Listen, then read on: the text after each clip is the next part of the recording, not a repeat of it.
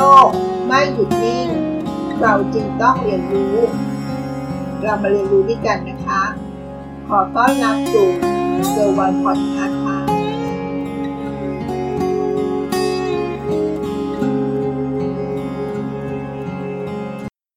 สวัสดีค่ะ ยินดีต้อนรับสู่เกิร์ลวันพอดแคสต์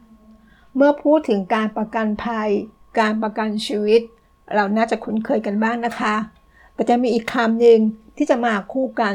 เกี่ยวกับการประกันชีวิต ก็คือการเวรคืนกรรมธรรม์ค่ะ แล้วรู้ไหมว่าการเวรคืนกรรมธรรม์มีข้อดีข้อเสียอย่างไร และมาเรียนรู้ด้วยกันนะคะ ปัจจุบันนี้คนไทยของเรารู้จักผลิตภัณฑ์ประกันชีวิตกันอย่างดีมากขึ้นมาก่อนแล้วนะคะแต่ไม่ประเด็นอีกอันหนึ่งที่หลายคนอาจจะสงสัยก็คือเรื่องของการเวรคืนกรมธรรม์นะคะคำถามหลักที่หลายคน สงสัยและหนีไม่พ้น ว่าการเวรคืนกรมธรรมนั้น มันมีข้อดีหรือข้อเสียอย่างไร แต่ก่อนอื่นที่จะมาเข้าใจในคำนี้นะคะ เรามาเรียนรู้คำว่าการเวรคืนกรรมธรรมก่อนนะคะมาทำความเข้าใจให้ตรงกันก่อนว่า การเวรคืนกรมธรรมมันคืออะไร การเวรคืนกรมธรรมเป็นการขอยกเลิกกรมธรรมฉบับเดิม เพื่อรับเงินสดจากบริษัทประกันนะคะ ซึ่งจะขอเวรคืนได้ เมื่อกรมธรรม์ฉบับนั้น มีมูลค่าเงินสดเกิดขึ้นแล้ว นั่นหมายความว่าถ้าเราทำประกันครั้งแรก ๆ อาจจะยังไม่มีมูลค่าเงินสดเกิดขึ้น ก็จะไม่สามารถได้เงินคืนกลับมานะคะ โดยทั่วไปแล้วนะคะ มูลค่าเงินสดจะเกิดขึ้นในปีที่ 2 หรือมีการจ่ายชำระเบี้ยประกันไปแล้ว 2 ปีนะคะหลายคนเลือกที่จะเวนคืนเมื่อประสบปัญหาเรื่องการเงิน และต้องการเงินสดมาหมุนเวียนใช้จ่ายนะคะ หรือบางครั้งอาจจะเกิดจากการที่เราซื้อกรมธรรม์ผิดประเภท แล้วต้องการจะเปลี่ยนเป็นกรมธรรม์ฉบับใหม่ ที่มีสัญญาการคุ้มครองตามที่เราอยากได้นะคะ มาดูข้อดีข้อเสียกันนิดนึงนะคะ ของการเวรคืนกรรมธรรม์มาดูฝั่งข้อดีก่อนค่ะ ข้อดีของการเวรคืนกรมธรรม์นะคะ ข้อที่ 1 กรณีซื้อประกันชีวิตผิดแบบตั้งแต่แรก คนส่วนใหญ่ มักจะซื้อประกันชีวิต เนื่องจากถูกขายมากกว่าว่าอยากจะซื้อใช่ไหมคะ หลายคนจึงซื้อประกันชีวิตด้วยความเกรงใจ ไม่มีความรู้ ไม่มีความเข้าใจในกรมธรรม์ที่เราซื้อ การเวนคืนกรมธรรม์ฉบับเดิม เพื่อซื้อกรมธรรม์ที่เหมาะสม ก็เหมือนกับการเริ่มต้นใหม่นะคะทำให้ประกันที่มีความคุ้มครอง ตามที่ตัวเราต้องการได้ค่ะ 2. คนที่กรมธรรม์เดิมไม่ได้ตอบโจทย์ความต้องการของเรา เช่น เดิมซื้อกรมธรรม์ที่ทุนประกันสูงสูง เนื่องจากเรามีภาระความรับผิดชอบมาก เช่น มีภาระหนี้สินสูง แต่ในปัจจุบันนี้ภาระความรับผิดชอบลดลง หรือว่ามีหนี้สินหรือไม่มีแล้วนะคะ ก็ไม่จำเป็นต้องแบกภาระการจ่ายเบี้ยประกันสูงสูงไว้ เพื่อทุนประกันสูงอีกต่อไปค่ะ การเวนคืนกรมธรรม์ก็จะเป็นการลดภาระ หรือมองหาช่องทางการออมเงินใหม่ที่ดีกว่า ก็น่าจะเป็นทางเลือกที่ดีนะคะ 3. กรณีที่กรมธรรม์ใหม่ให้ประโยชน์มากกว่ากรมธรรม์เดิม การเลือกซื้อกรมธรรม์ก็เหมือนกับการตัดเสื้อผ้า ที่มีขนาด รูปแบบ สไตล์ เนื้อผ้าย่อมจะเปลี่ยนแปลงไปตามยุค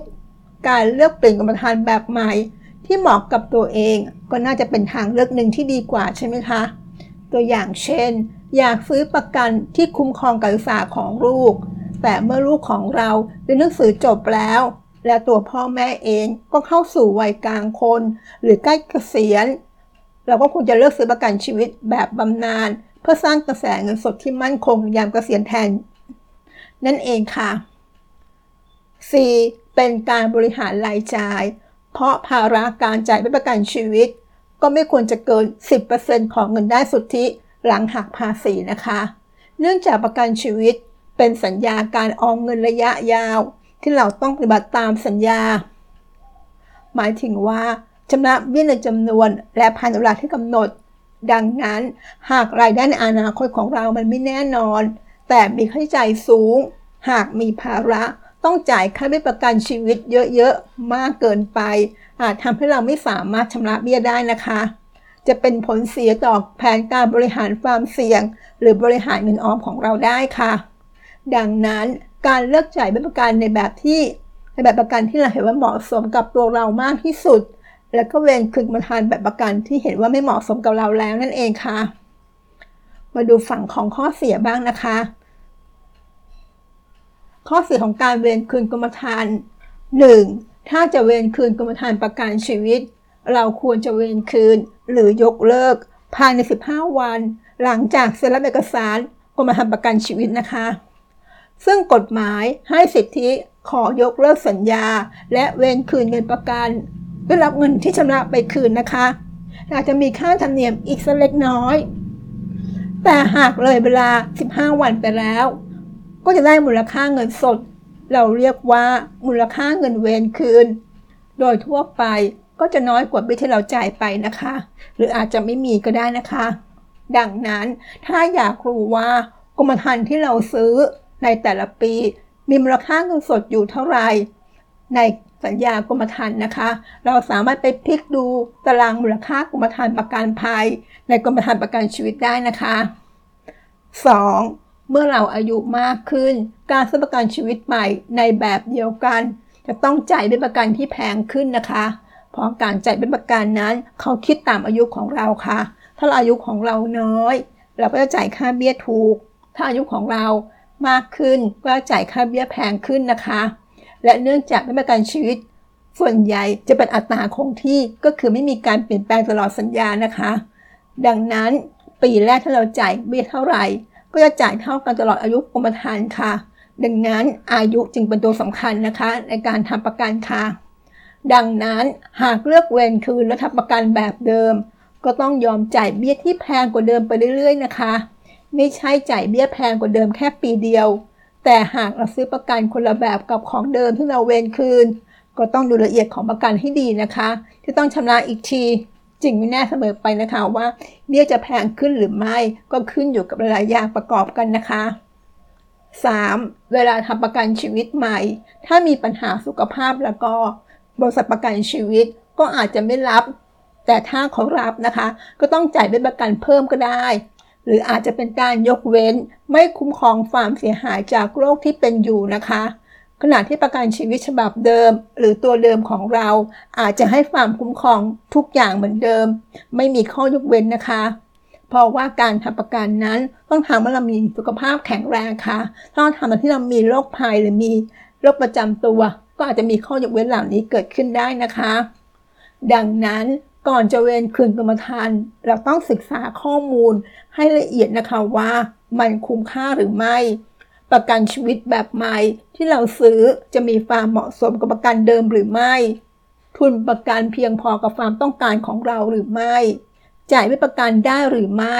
ระยะเวลาของความคุ้มครองเหมาะสมแค่ไหน และควรตรวจสุขภาพตามที่บริษัทประกันแนะนำด้วยนะคะเพื่อจะรู้ได้ว่ารับความคุ้มครองเต็ม 100%หรือว่าจะมีข้อยกเว้นอะไรบ้าง และหาพิจารณาแล้ว การเวนคืนก็ไม่คุ้มค่า ก็ควรอยู่กับกรมธรรม์ฉบับเดิมนะคะ